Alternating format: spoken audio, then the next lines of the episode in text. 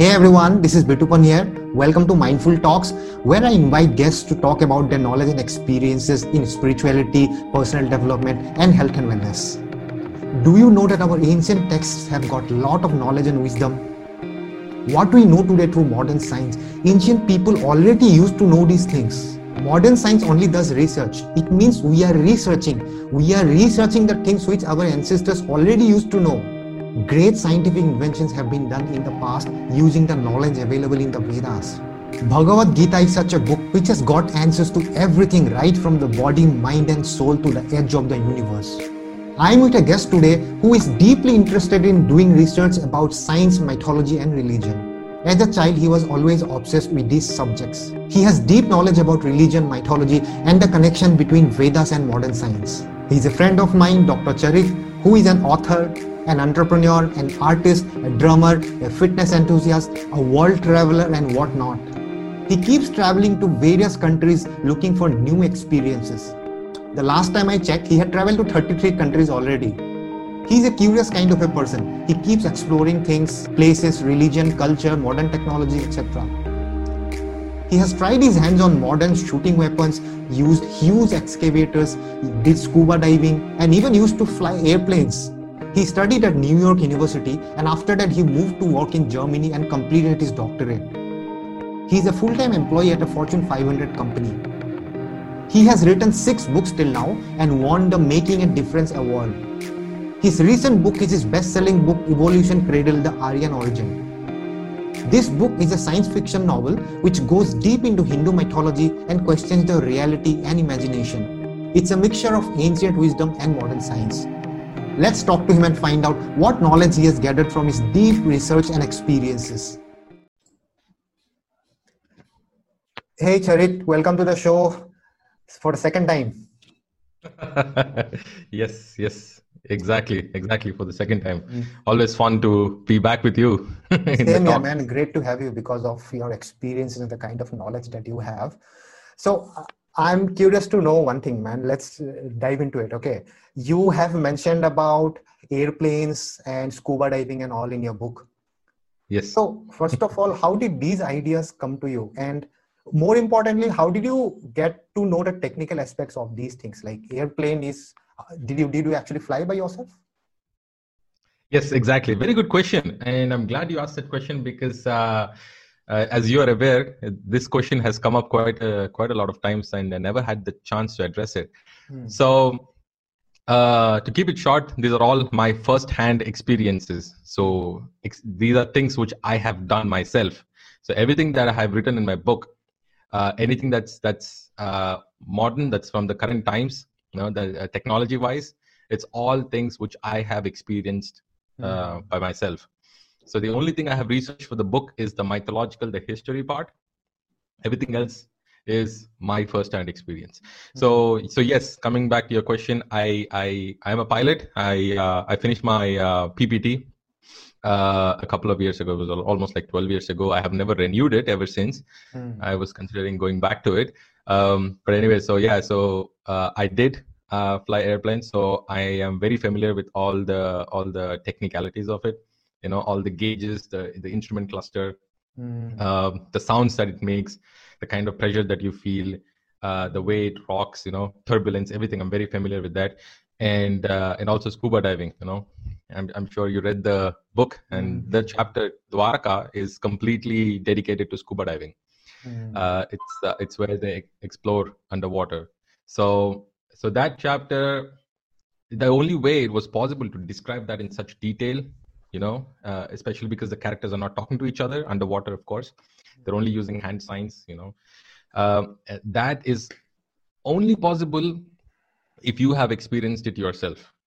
You know, it always makes sense when it comes out from the horse's mouth instead of secondhand information of somebody else's experience. Of course, you can do that.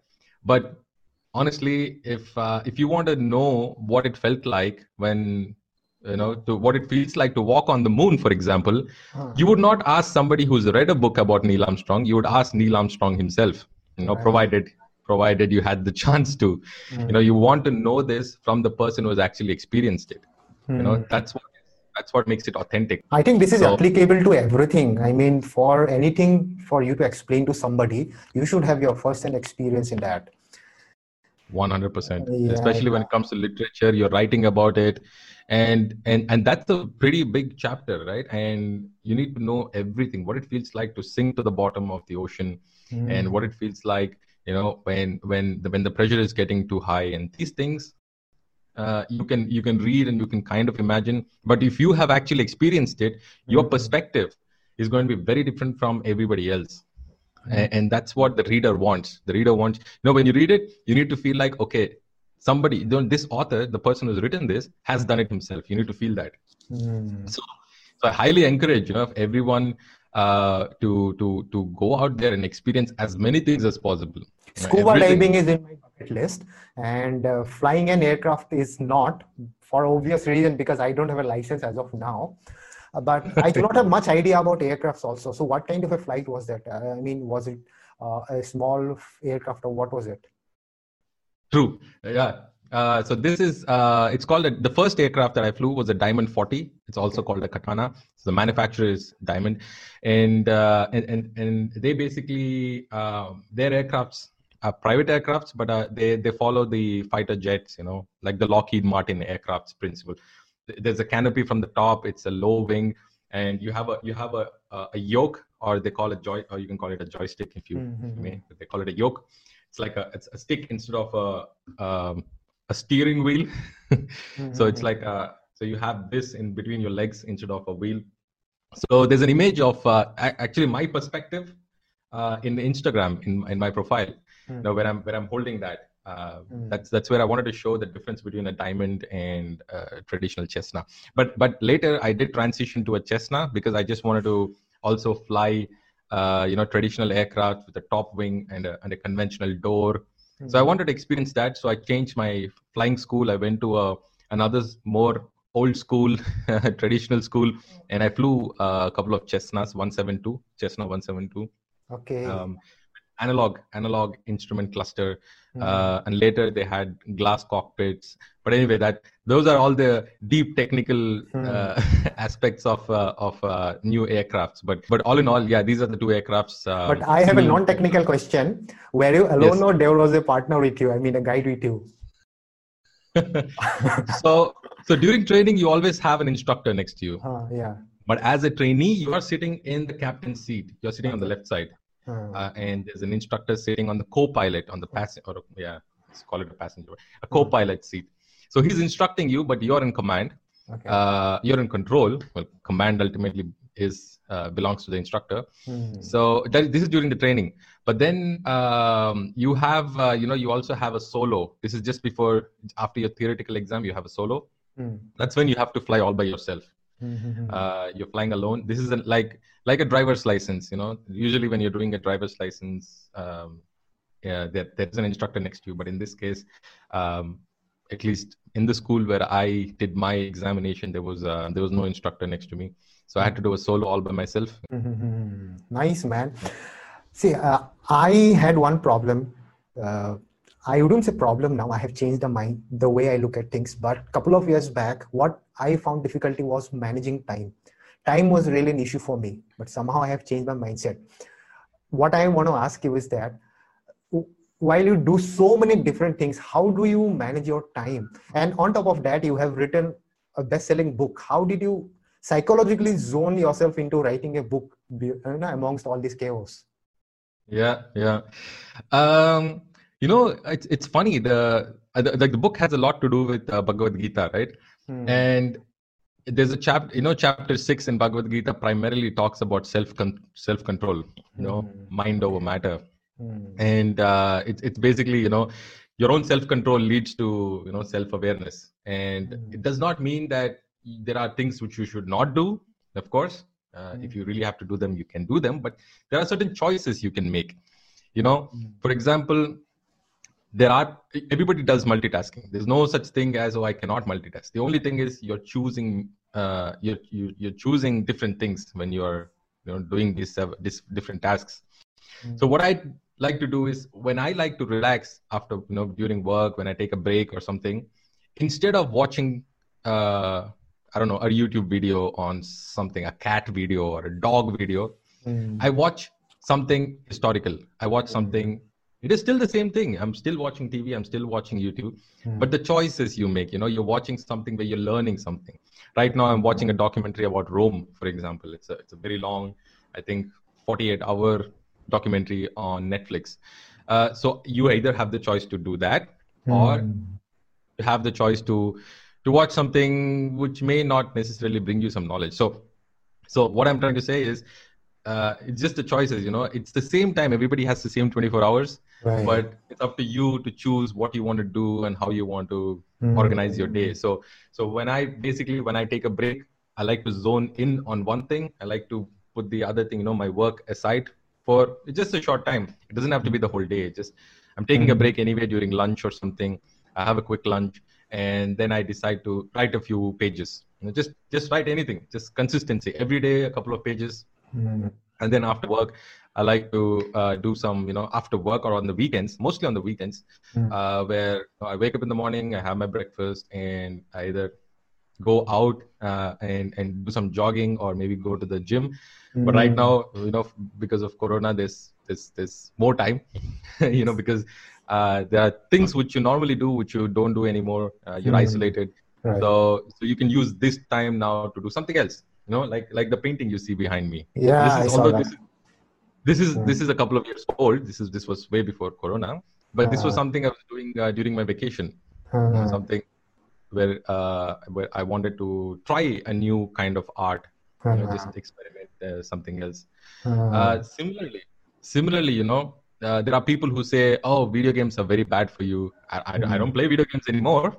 Okay. But if you really love, if you're really passionate about video games, why not choose the right kind of games? You know, there are games which are historical. You know, there's one game which I was which I heard about called Kerbal Space Program or something. No, I don't know. I don't have any idea about video games. Yeah.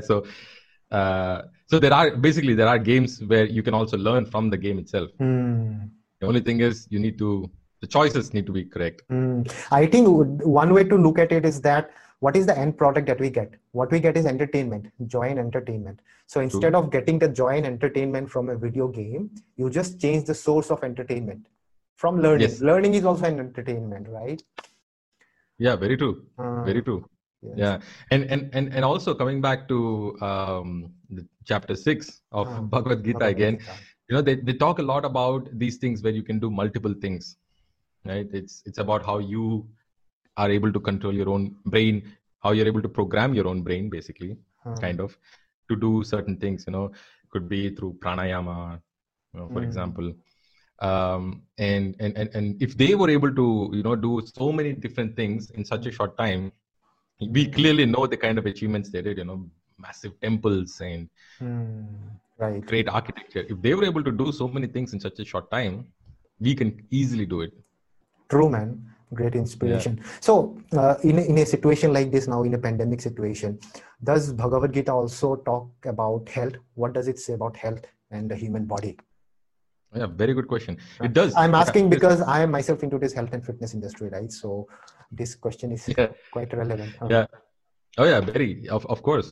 Yeah. So a couple of things. So like I just mentioned, for example, the same chapter 6, I think even if I'm not wrong, chapter 17 also talks about nutrition, but anyway, chapter 6, you know, it's basically Krishna telling Arjuna. You know, so Arjuna is saying, "Oh, I don't have this control over my mind. What do I do?" You know, and Krishna is talking about, you know, pranayama in that text. So he talks about pranayama, but what we can take out of this is, you know, especially now the pandemic, primarily coronavirus, it's something that mostly affects the lung. Of course, it does. There are also effects on the heart and there are some myocardial diseases, but primarily on the lung is what we need to protect. And breathing exercises are one of the best, you know, you can see it that way, you know, pranayama through breathing exercises. And also at the same time, you're isolated at home completely all by yourself. So you need to also keep your mind in the right place. So these breathing exercises not only are helping you strengthen your lungs, but they're also helping you strengthen your brain, your mind, you know. So there's this body mind connection. There's a control. And if I'm not wrong, chapter 17 again of Gita, I think it's verse 10, there's also something where he's talking about nutrition. Okay. You know, to eat something fresh, to eat something which has been cooked only 3 hours ago. Of course, back then they did not have the preservation techniques that we have right now. But, you know, eat something fresh, don't eat something stale, you know. So it's you know, I can look it up. I can read that out for you. Yeah, please. Your mom. So these are, it's basically, it's very simple. It says, yata yamam gatarasam puti paryushitam cha yat. So basically, that's basically telling you that don't eat stale foods.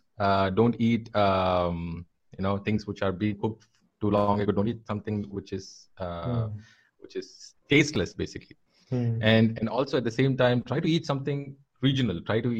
This is something which I'm adding to it. You know, try to eat something regional, something that comes, you know, from within your close proximity, instead of, you know, looking to food which has been imported from somewhere else, because this is food which is conditioned to your atmosphere. So it has grown to the same atmosphere that you are used to.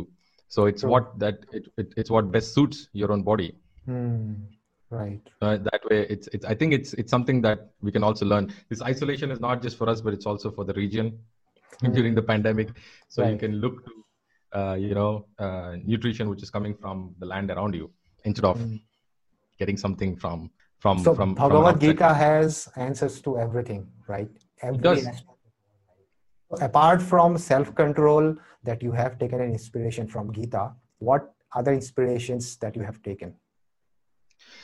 I think primarily for my book, and also, you know, something which I personally always believe in, dharma. Okay. You know, the most one of the most famous dialogues, let's say, or texts from the Gita, paritranaya sadhunam vinashaya chadushkritam dharma samsthapanarthaya sambhavami yuge yuge. This is something, you know, everybody knows. It's very famous. It's basically Krishna telling Arjuna that, you know, whenever dharma is declining and adharma is taking over, you know, I will come back, you know, every yuga, I'll come back, you know, yuga after yuga, to make sure that the balance is set right again. So this is also something, even before I read the Gita, this is also something which I always believed in myself, you know, subconsciously, let's say, but in a different way. So dharma is basically balance, you know, equality, it's justice, it's all animals, all forms of life are the same. And that's also what I usually try to show in my art, you know, like the painting you're looking at behind. Yes. It's basically, I'm trying to show human and animal, they're the same. You know, there's an imbalance clearly right now. You know, for some reason, humans, we believe that we are superior, but it's not true, right? We are nothing but an animal. No, it's just a social animal. True. So it's equality. We treat ourselves for some reason more superior than we would treat an animal. And no matter what kind of animal it is, venomous, dangerous, friendly, loyal, it doesn't matter. They're all equal. All forms of life are equal. So that's what I wanted to always show, you know, in all my art projects, I try to show that human, animal, you know, there's so many similarities. We are the same. So I try to merge both of them together. That's a great art, man. And that he looks like you. Is that you in that picture? Are you trying to? Yeah. So this has been done from a selfie I took of myself. Okay. I had the vision of the art, and then I had to take an image of a human, and I just wanted to, you know, use my own portrait. It's like a self-portrait or a partial self-portrait. I wanted to use myself in art. This is the first time I have done a self-portrait. All the others were other subjects. Family members or somebody I know, or not necessarily. Also maybe a picture which I saw somewhere in a newspaper article which I liked, and this is the first time I've done this. Very hesitant. Nice, man. Okay, so I want to talk more about Bhagavad Gita because this topic is really interesting and you have great knowledge about that. Scientists have done great inventions based on the inspiration taken from Gita.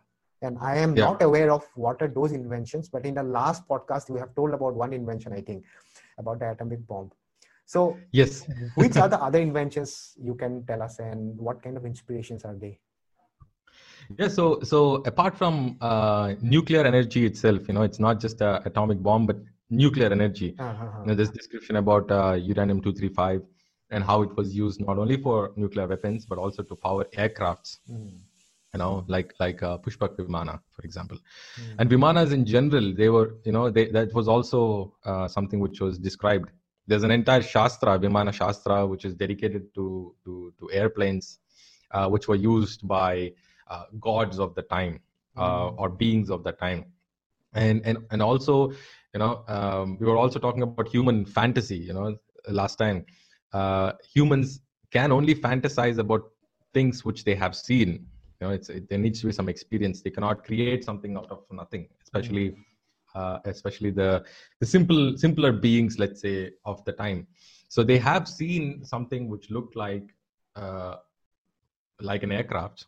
Basically, like an aircraft which may have landed, taken off, and the Vimana Gopura is basically a depiction of the same thing. So that's one theory, of course. There's no way to actually prove that. But psychologically, it makes more sense that people have described things which they have actually seen. You know, just the way I have described airplanes, flying an airplane, the experience of flying an airplane, because I have done it. And otherwise, it's very difficult to imagine that.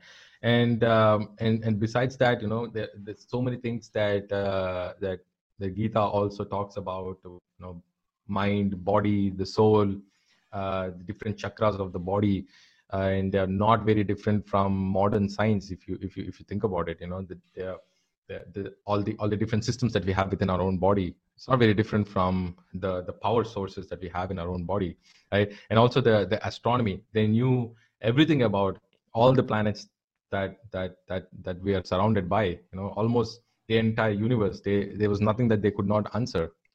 They had the science about the size of the planets, the distance between the planets, the shape of the planets itself, and how everything was being held together back when, you know, several thousand years after that, the West was still debating that, you know, Earth was flat and it's not Earth revolving around the sun, but the sun revolving around the Earth. And then later, until Galileo, people did not believe it. Whereas, you know, in not just in Gita, but in also the Vedas, they describe about planets and the effects of planets that are on humans, which is very true. You know, you see certain people having an effect on a full moon day, you know. Psychological effects on a full moon day, the gravitational pull of certain planets has an effect on you. The solar flares coming has physical effects and also mental effects. You know, the northern lights you see near the poles, the north and south pole. So if you're seeing physical effects, they are having also mental effects because there are certain chemical reactions that are happening in the environment near you. So people have always associated them with something more supernatural. Okay. Whereas, you know, Vedas were always talking about things in a scientific way. Health, you know, you can take Ayurveda, for example, medicine about that. Yeah, there's nothing that they did not know, basically. And we are only now rediscovering these things. Yeah, exactly. Researching these things, rediscovering, right. Exactly. So which book are you currently reading and what are you researching about? Currently I'm researching about time and space, you know, time travel. Which is an illusion. Time is an illusion, right? That you could say that. Some people say time is just a concept. It's a relative for sure. I agree completely. It's relative, you know, time is moving in a different pace on Earth than it would, you know, several light years away from here in another galaxy. Of course, I completely agree that, and also time moves in a different speed than, you know, light or sound. Meaning, for example, you know, you turn on light. This is something which took me a long time to understand this concept. turn on a light, something like the light behind, and then you start moving away from the light at the same speed that the light is turning on. So for you, the light is going to be at a certain size the entire duration of light away from it. Huh. Whereas a person standing right next to it, it's going to become brighter and brighter and brighter. Right. Huh. So not for you, because you're moving away faster than light. Huh. So that I think that's a concept which took me a long time to understand. It's also something that you'll have to really imagine for yourself being in that person's position. No, I can understand, because these things are very interesting for me. I also think that when we see the sun, we are actually seeing 8 minutes past of the sun, because the light from the sun takes 8 minutes. And when it comes to stars, we are actually seeing millions year old. We are seeing the past of that star. Exactly, exactly. There's also for my next book, about wormholes and things like that, and how people were able to always enter Earth and leave Earth from a specific point in the Himalayas, trying to research what is so significant about this one place, where even Mahabharata and even in Ramayana, when these gods have left Earth and magically somehow from a specific point in specific place in the Himalayas, and they were able to go to this other dimension, or maybe go to another planet, Right. So that is your next book. So I want to know about, for the viewers, tell about your current, present book, your Evolution Cradle. What can be expected from that book? Absolutely. Right. So the book Evolution Cradle, I actually have it right here. So the book is about basically what it says, it's about the Aryan origin. So what I deliberately did was, it says the Aryan theory behind, and theory is struck out with origin. And somebody was asking me this, the same thing, the reason for that. So there are many theories of the origin of Aryans. So what I attempt to do with this book is to bring scientific evidences and scientific research to actually talk about what the origin is. How did it all start? And why is it important? Why is everybody trying to find the origin out about Aryans? The thing is, there were several discoveries which were made after that point, and it's also about basic human evolution. How did we move? How did civilization move back from Harappa, Mohenjo Daro, all of that to India and all the way to South India and even to the north, all the way up to Scandinavia, the West. North, not just the north of India, but I meant like complete northwest into another continent. So the reasons for very famous dictator Hitler trying to find answers in the East. Why was he trying to do that? Why did he send so many people to go and translate the Vedas and get information from them? What was he trying to achieve?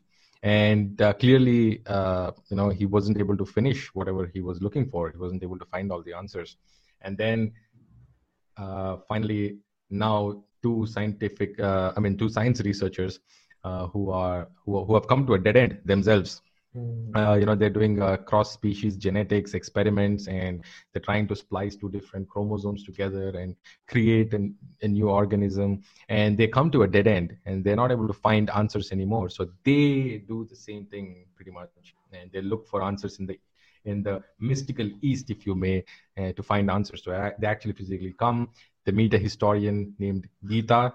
Gita, the person's name is Gita, inspired from Gita. Yeah. So there's a little wordplay over there to look for answers. Whether they find the answers and do they find only what they're looking for or more than that is all part of the mystery of the book. The story, the plot is basically that. Nice, man. I'm sure viewers will love it, and I have seen the reviews on Amazon and all. People have given very good reviews about your book. So anyways, it was great talking to you, man. Actually, we mostly spoke about Bhagavad Gita, and this is really an interesting topic for me. And yeah. I know that we have a lot of wisdom in our ancient text, especially Bhagavad Gita, right? Indeed. And yeah, I think when you come up with more such topics, we'll connect again and we'll discuss. Absolutely. All right. Absolutely. We'll do that. It was really nice talking to you, Bitupan. Same. Take care.